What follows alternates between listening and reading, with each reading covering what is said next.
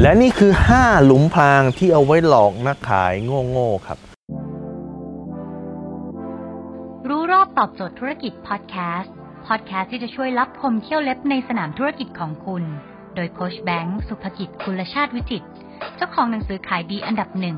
รู้แค่นี้ขายดีทุกอย่าง ถ้าคุณเคยทำธุรกิจคุณปิดการขาย ลองดูสิครับว่า คุณเคยโดนหลอกด้วย 5 หลุมพรางนี้ไหมหลุมพรางที่ 1 ครับ ลูกค้าจะพูดคำว่า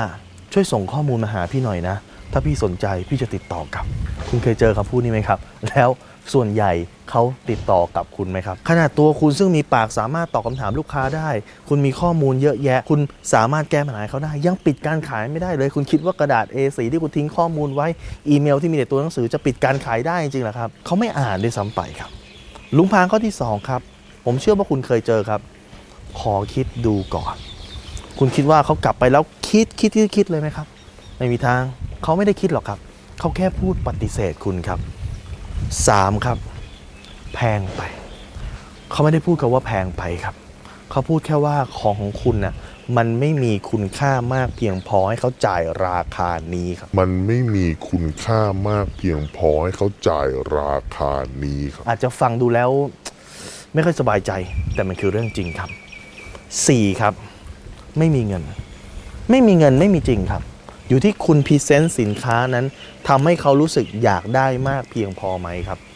ความสามารถที่จะจ่ายหรือความอยากจ่ายกันแน่ที่เป็นปัญหาครับบางครั้งคุณใช้คำว่า ไม่มีเงิน แต่จริงคุณมีนะ แต่คุณแค่รู้สึกว่า คุณไม่อยากจ่ายกับสิ่งนี้และนี่คือหลุมพรางข้อที่ 4 และหลุมพรางข้อที่ 5 สุดท้ายครับ ขอถามแฟนก่อนครับ ถามจริงฮะคุณได้ยินคำเนี้ยคุณคิดว่าเขาจะไปถามแฟนจริงไหมฮะผมเชื่อว่าคุณก็เคยพูดคำเนี้ยคุณไปถามแฟนจริงๆเหรอครับ ไม่มีทางครับ คุณก็แค่หลอกนักขายครับดังนั้นวันนี้คุณเป็นนักขายคุณเป็นนักธุรกิจคุณเป็นนักปิดการขาย คุณเป็นพ่อค้าแม่ค้า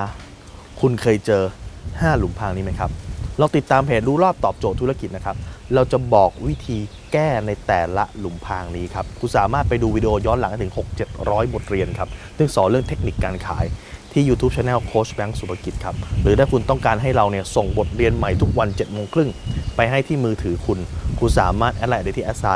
แบงค์สุภกิจครับ ทุกครั้งที่มีคลิปใหม่ เราจะส่งคลิปตรงไปที่มือถือคุณโดยทันทีครับ